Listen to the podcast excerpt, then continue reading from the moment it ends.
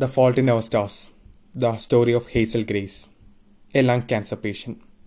She would probably wouldn't be very happy if she heard me defining her by her disease like that, though as that's what everybody around her seems to do.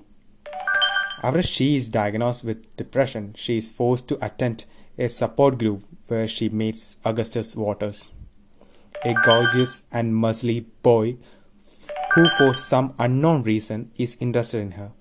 They develop a close friendship, both challenging and supporting each other. The Fault in Our Stars is written from the perspective of Hazel, and her narrative is really witty and funny. I love that both Hazel and Augustus are so accepting of the disease that is such a huge part of their lives. Neither of them is self pitying, but nor they are unrealistically okay with what must obviously a highly traumatic thing to go through.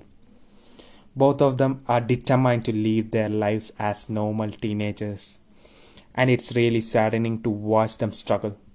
They're both incredibly mature, having been forced to confront the idea of death very early on in life, so months together when they can just be like any other teenagers are so special. These characters are so inspirational, and I wish more people had their strength and outlook on life. I don't think I had been giving much away by saying that a romance develops between Augustus and Hazel. And honestly, it was one of the most beautiful relationships I have ever seen develop in a novel. This wasn't a insta love and there aren't many PDAs or anything like that. But you can see a real connection between the pair between the pair of them based on shared pain and experiences that made them who they are. I can't I also can't imagine any other couple making okay a flirty word. These two teenagers are really care, care about each other and for lack of a better phrase they have such banter together.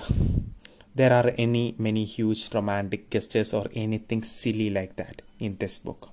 To them, hanging out and playing video games is just as good as pastime as any. This story reveals the complexities of each character and shares their personality beyond their illness that people usually define them by. I have read other people's.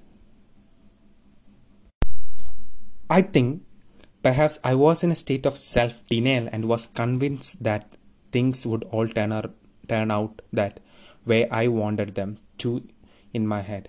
But their, their most cases certainly did not. The endings of the story was one of the most heartbreaking things I have ever read ever.